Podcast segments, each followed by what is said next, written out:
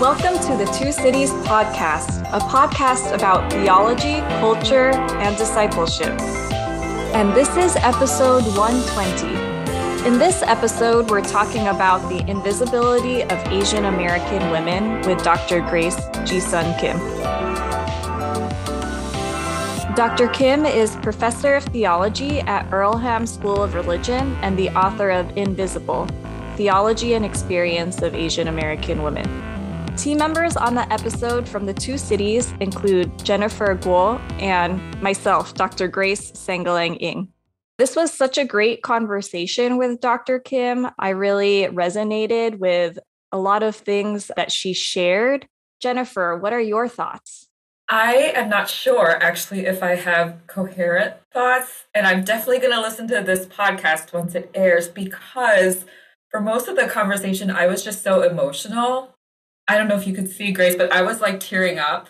Yeah, so I guess I was just kind of lost in the experience of hearing Dr. Kim speak as, yeah, an Asian American female theologian who's kind of been like pioneering in a sense and just a model and an example. And so I was kind of kind of lost in the emotion of that for much of our conversation.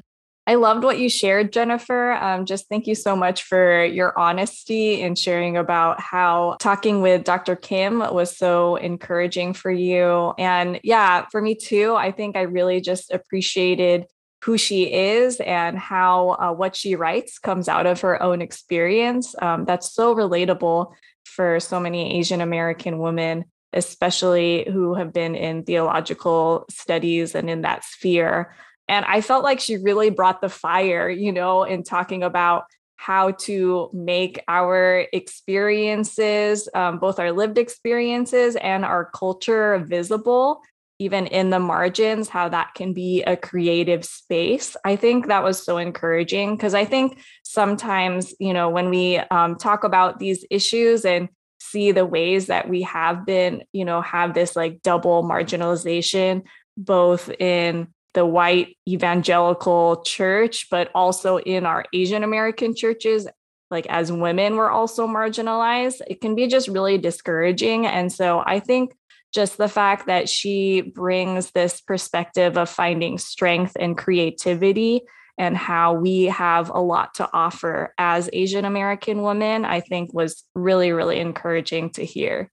Yeah, I really enjoyed that part a lot as well. I feel like this whole episode and everything that she said was just so good. But I also appreciated how she talked about uh, the history of the model minority myth and how it's actually not a positive thing. Because I think sometimes when we do share about our experiences of racism, we might get comments that are kind of like either, oh, that's not racism, like Dr. Kim was saying, or we might get like the model minority type of stuff, like, oh, you guys are so wealthy, you're so successful, like, where's the racism?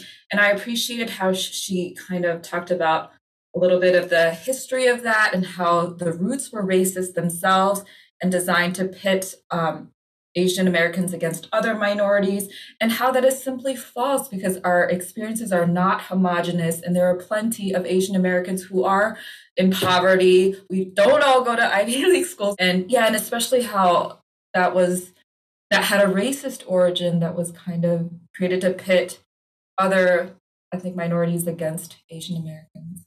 Totally. I think she gave a good like overview of that history of discrimination and how that affects um, our Asian American communities. And yeah, she she goes even in more detail in her book. Yeah, I think there were some times where I was like I had to put her book down because it was pretty heavy and yeah, I just needed to take some moments but yeah, I really loved our conversation with her, and we're really excited for you all to listen to it. And with that, here's our conversation with Dr. Kim.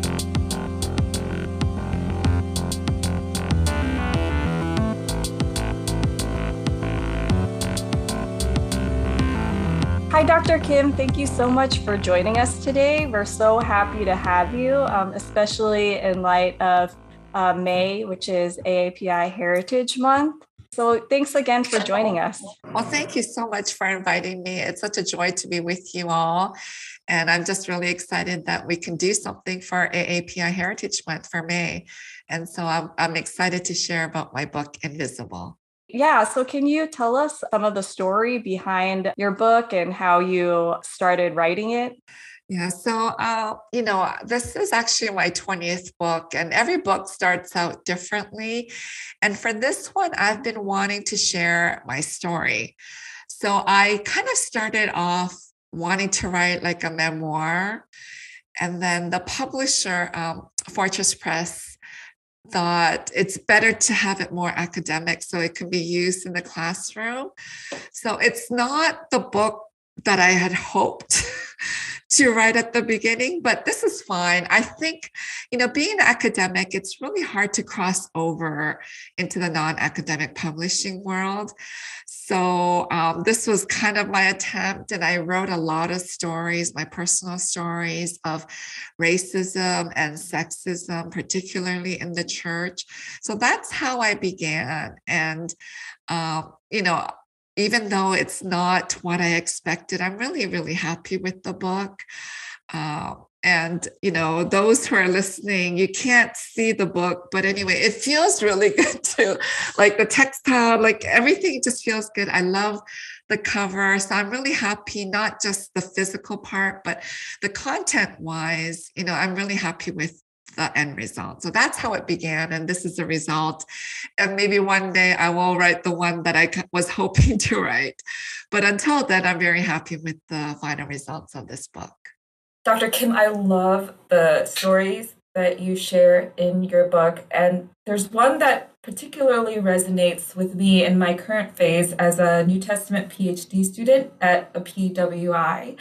Um, and that was your story from your first year of PhD studies in systematic theology at the University of Toronto, where you talk about this group of Asian male students who said, Thank God another Asian, and it caused you to feel lumped in. And your individuality, particularly as an Asian woman, it felt erased. And you wrote a lot about being um, acknowledged only to be tokenized and sort of the tension of that. And I was wondering what advice you would share with Asian American women who are just getting started on this track that you've been on for a long time, whether we're graduate students in theology or early career scholars, how do we navigate that tension between um, feeling a responsibility to express a particularly Asian American female voice and also feeling like it's not something we should have to express all the time yeah i love your question and you know it's an appropriate question because you are a phd student so that story is about um, 24 years old because this book um, came out in 2021. And that was like the 20th book, and it was the 20th anniversary of my PhD graduation. So um, that the occurrence was about 24 years old. But I feel like in the last 20, 25 years, not much has changed as I had hoped it to change. And so I see young Asian American women students and early career having a really hard time too. And my hope back then, because there were just so few Asian American women, I think I was like the first Asian American woman from um, University of Toronto with a theology PhD degree. There were just so many. I had a lot of Korean um, male students. They were particularly visa students from Korea doing their PhD in theology. So I had a, a large, like maybe 15 of us. And then I was the only Asian American woman. So it was really, really difficult for me um, being a woman. And I could have included a lot more stories, but maybe I will put that in the next time. But it was truly, truly difficult because of sexism and patriarchy that exists in the wider society, but then also within our smaller Asian American community. And I think that's really hard for non Asian Americans to understand the different dynamics. Like we live in this subculture and there is just so much embedded sexism and patriarchy that we have to navigate both of these kind of cultures. And it was really, really hard. And for the white society to lump us all together as if we are all the same, we're not. You know, I was um, just married when I started my PhD, and the expectation of having a child was enormous pressure on me from everyone from you know the in-laws to strangers to male classmates all of them just saying you shouldn't be doing this. You should be having a child. So the pressure is there. So the advice i would give for young asian american women students is just hang in there and you are where you are supposed to be. And there are networks out there. Back then, there were fewer, but today there are more networks. There are mentors who are willing to mentor you. So, and there's a lot more literature out there um, to help you in whatever area that you are in, in education or New Testament or or theology. That there is more um, written literature out there. So hopefully, all of this will be more helpful for you.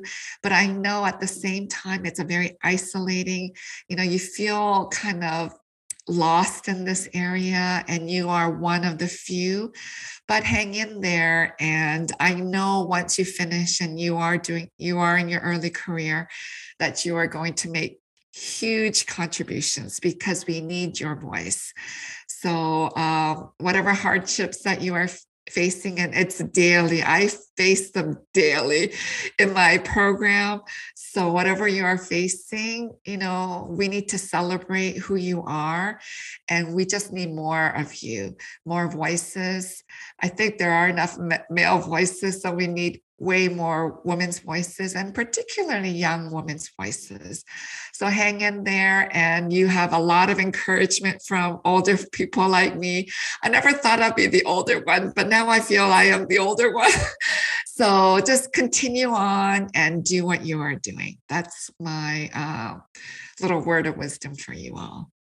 Oh, thanks so much, Dr. Kim. Um, yeah, for our listeners, I just wanted to mention that uh, Dr. Kim and Jen had like their heart heart formations in their fingers. so we are so appreciative of just your encouragement to us and uh, just for who you are um, and being in the theological space um, as an Asian American woman is uh, just an encouragement. So thank you just so much for um, who you are and your presence. Um, thank and you so much. Yeah. And um, in your book, you talk about um, finding strength like in the margins and in that like liminal space. Um, what are some ways that Asian American women can find strength and freedom in the margins? Yeah, so, you know, being a racialized minority, you know, we're not born as minority uh, per se. These are all these terms that are kind of given to us. So when we think about Asian American Asians in the global worldwide population, we are 60% of the world. You know, we are the majority. But whether you have come to North America as immigrants or children of immigrants, you know, we are racially uh, minoritized. And in that way, you know, we are pushed to the margins. We will never be an American or a Canadian because we look different. You know, when we think about immigration history, and, you know, when I think about Europeans who may have come to North America like two months ago, they are American all of a sudden. While as we who look different, we who are racially minoritized, are these perpetual foreigners. So it doesn't matter if you've been here five, six, seven generations. We are going to be these perpetual foreigners. So we are always pushed to the margins. We are never considered an American or a Canadian. You know, how many times have we been told, you know, or asked, where, have you, where are you from? Or go back home you know, these are all these phrases that are used to put us in our place, that we are never going to be the majority. We're always going to be the racially minoritized. So, you know, in this perpetual space of marginalization, in this liminal space, we exist there. And I feel like you know, we can stay there and say, okay, that's it. You know, we are forever going to be in this space and live as marginal people. Or we can think of this place as a creative place. So for me, it has been a very creative place. I've been able to kind of use Asian um, heritage, Asian words, Asian concepts, Asian religion to help us articulate a theology. Um, and it's not, you know, many of us are then pushed as, oh, you're just an Asian American theologian or you're just an Asian American woman theologian. But my theology, I'm hoping that it speaks for all people, that it will help, you know, reach. It's, you know, because when I think of the history of Asia or theology, when it was really big in Germany, they used German words and concepts, which are like the norm now within theology, as if they have always been, you know, part of this white dominant theology, but that's not true. And when we think of these other Asia, of these other um, pagan practices which were in Europe, you know, they all got syncretized into this white kind of theology as if that is the theology for all time. So I want to say people have been doing this from their own context and their own languages. And it's now time for Asian Americans, men and women, to do the same. So, in this liminal space, in the marginalized spaces that the white dominant society has pushed us, I feel we can be creative. We can do what we have been called to do. And so, even in the book, you know, I end with the theology of visibility. Yeah, I use all Asian terms and concepts to, to formulate this. And, you know, the book has been out for a few months, and non Asian uh, friends have been very supportive and they think this is an amazing way to do theology. So I think in the margins, you know, God uses us. When we think of, you know, scripturally, you know, there are foreign women. There have been foreigners in scripture, both in the Old Testament and in the New Testament. And God uses them in so many ways. You know, the lineage of Jesus came from a woman, a foreign woman, Hagar uh, or Rahab, sorry, from Rahab. And so it is interesting how God uses foreigners, and these are people who are pushed in the margins, and God continues to use us who have been pushed to the margins. So I feel like this liminal space, this marginalized space, we're not going to say and just give up in these spaces, but we live in these spaces and we are going to be creative. We are going to voice our voices. And so that the dominant white community, white dominant society will listen and be challenged and be changed by us. You already kind of got into this, but I'm curious what are some specific things that you hope to see in the next generation of up and coming Asian American female theologians? Are there things that you hope that will carry on, new things that you hope that will do? I hope that there'll be more and more in numbers. Um, I know uh, maybe the second and third I don't know, wave or the generation of Asian American theologians, they may not be so much encouraged by their family to go into a field that doesn't pay well and where it is going to be a difficult road. There are not that many jobs out there for PhD students, whether you are a woman or, or a man. It's just a very difficult field. But I, I think there's a lot of hope because there is only so much that I can do to break barriers. But once the barriers are broken, the younger generation of women can do even more creative things. I, you know, I expect or I'm hoping that there will be this refreshing voice in the theological world, wherever, whatever your area of study is, that will really impact and challenge the white normative norm. Uh, you know, there a lot needs to be done. You know, the Christianity has been so white. So in the last few months, I've been working on this and thinking about this more and more, and maybe it will turn into a book. Uh, but in, in, I touch it in in all my previous books about how Christianity is so white, and you know, I also have my own podcast too called Madang Podcast. And, you know, my episode 16 is with Dr. Mitri Raheb, who is a Palestinian theologian. And he wrote a book, um, The Politics of Persecution, and kind of reinforcing who Jesus is. And Jesus, you know, born in Palestine, like he wasn't this white male that Christians have made him into. He was a darker skin, probably olive and uh, Palestinian. So he's not this white European that white European male theologians have turned him into.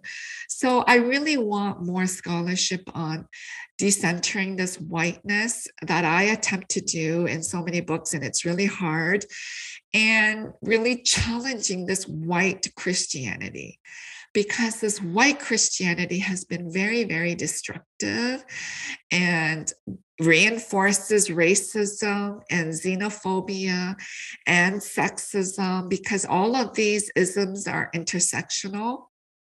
And I write that, I co wrote that in my book, Intersectional Theology.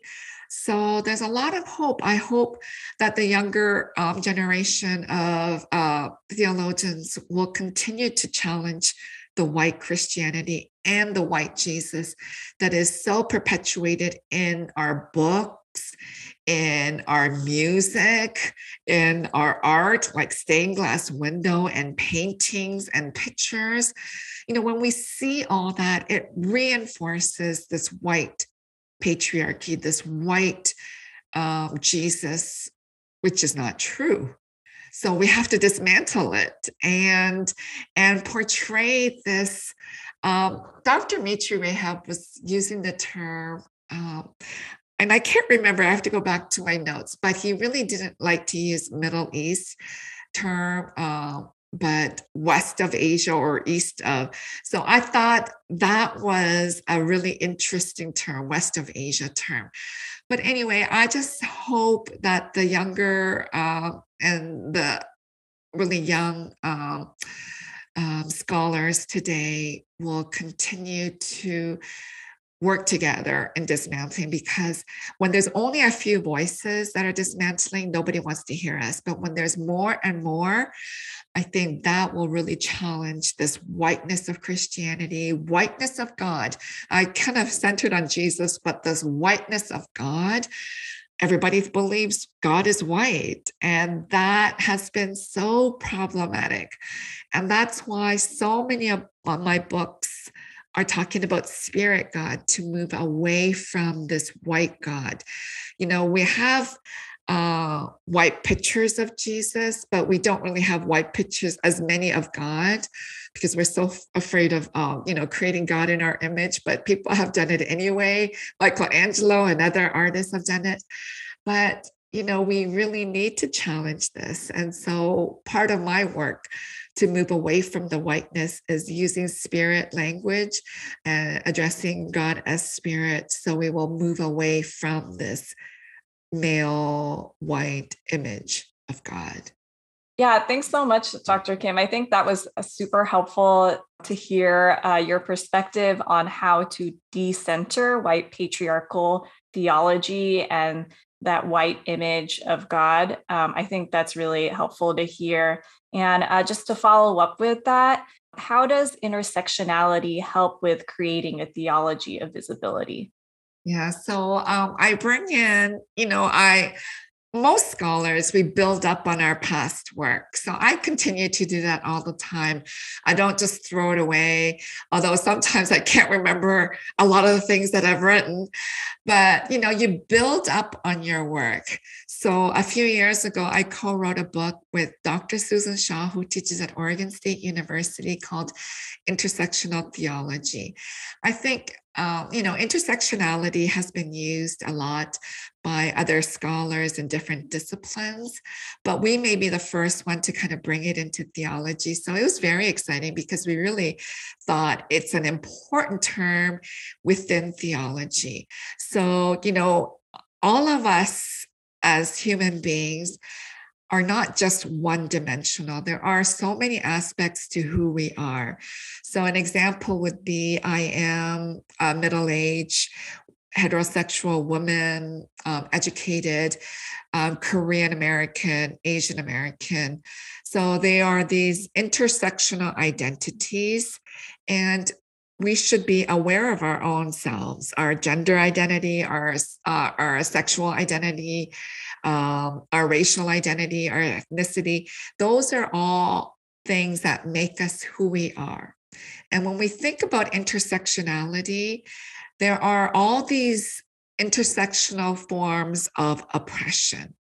So, you know, because I am an Asian American woman, you know, the the oppression of gender, of race and ethnicity, you know, these are all intersecting.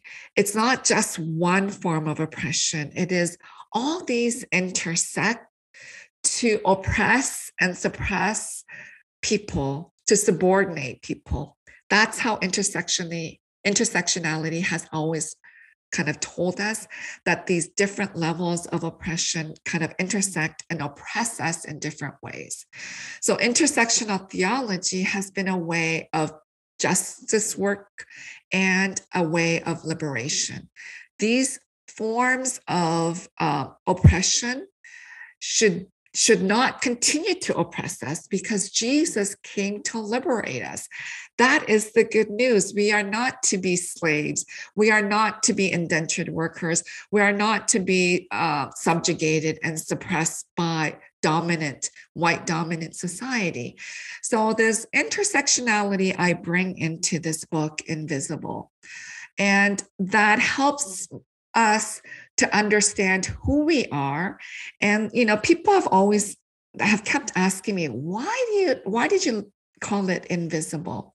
I think you and i in this podcast we are asian american so we know right away this this uh, understanding of being made invisible. You know, white society have made us invisible. I grew up in Canada, but when I came to the States in 2004, racism was talked about in black and white terms. And that was such a cultural shock for me because it wasn't so much like that in Canada. But here in the US, so if you fall in between Black and white, Asian Americans, Latinx, um, Native Americans, then we are not talked about in this discussion of racism. And so that makes us invisible. When we share our experiences of racism, everybody tells us that was not racism. There are other factors, you know, they call us honorific whites. There's a lot of problems with that because, you know, it reinforces this hierarchy of people. So white is the best and black is at the bottom. So we're almost white. So we have this title, honorific whites. And so if you are honorific whites, then you cannot experience racism. The other problematic term is model minority. You know, um, it was created by a white male sociologist in the 1960s. And he said, you know, Black people, if only they work just as hard as white people, I mean, as Asian Americans, then they will be just you know they will be rich they will go to the top schools everything will be okay. Black people stopped complaining. So we became this model minority and in a way that wedged us they it put a wedge between us and all the other racialized group. And you know there is so much tension between us and african americans latinx and native americans. But we are not all doing well. We don't all go to the top schools. If we just go to flushing or in different parts of united states people are living in poverty. People live in these rundown apartments sometimes sharing bathrooms and sharing kitchens we are not the minority but because we were given this title our experiences of racism or xenophobia got pushed aside because everything was okay with us. So it was problematic. So intersectionality is really bringing into focus these different levels of oppression that Asian Americans experience. And part of that, we become made invisible when we share our experiences of oppression, of racism, of xenophobia, people just say, oh, you're just imagining. You know, I've people have told me so many times, even after I write or share them, people think I'm imagining things like this because racism is black and white and we don't fit there. So, you know, we are made invisible by this white dominant society. And the other level of invisibility is within our own Asian American communities, our culture, because of the patriarchy that exists. So if you are an ordained Asian American woman, nobody wants to hire you within an Asian American church they will hire you if you're just a seminary student but once you become ordained nobody wants you because you you know of this patriarchy and sexism that exists within our church. So you know we are made invisible. So i think asian americans we have this common experience. So asian americans get the title, you know, instantly, but non-Asian Americans don't know why I called it invisible. But the subtitle is Theology and Experience of Asian American Women. So I try to bring in these experiences and try to develop a theology. So at the end, you know, using intersectionality as a tool because you know, intersectionality, intersectional theology is a, is a praxis theology that always leads to justice and to justice work. So, if we are made invisible, and then particularly Asian American women are made invisible within our own ethnic community, then we want to work towards a theology of visibility. And so, it's not, I'm not saying only Asian American women are made invisible there are other groups in our society that are made invisible. Those who have different sexuality those who are oppressed because of maybe their ableism. We there are many levels of invisibility. And even in scripture when we think about the woman at the well or the foreign women in the old testament they are made invisible so in ezra 9 and 10 when they come back from exile the israelites they're all sitting around what are we going to do with these foreign women and they decided they're, they're going to send them away. You know, some of these foreign women were married, some of them had children. They sent them all away. So, in a way, they are made invisible, even in our scripture. So many women in the Bible, not given names. You know, the woman that anointed Jesus, Jesus says, you know, we will remember, you know, this will be done in memory of her we are not given names. So I mention all these different groups of people who are made invisible. And so to work towards a theology of visibility to say that, hey, we are all created in God's image, we are all equal in God's sight. That was um, developed using uh, a uh, intersectional theology. So that answers your question. But to end uh, this podcast, I really want to say this theology of visibility is for all people who feel marginalized and made invisible in our society. Trans people, um, uh, you know, LGBTQ community, those who have been marginalized, like Asian Americans, Native Americans, Latinx, um, African Americans, you know, God wants to lift us all up. So I use Asian terms, well, they're particularly Korean terms. I use uri, I use chong, I use chi, and I use um, Han. So, you know, this podcast is a limited time. So, if you want to learn more about these terms, please go read this book or any of my other books because I, I bring them up, but maybe Uri and Chung, I bring them up more in this book. But these are four important Asian concepts that really help us to work towards a theology of visibility. And I really feel this is an important way to do theology, a liberation theology, a feminist theology, because our voices have been so marginalized. Our voices have been so oppressed. This white dominant theology has been around for the last 2,000 years, and we need more voices. And so, and a way to do that is to work towards a theology of visibility. So I hope that will be helpful. And I hope many people will read uh, my book or listen to my podcast.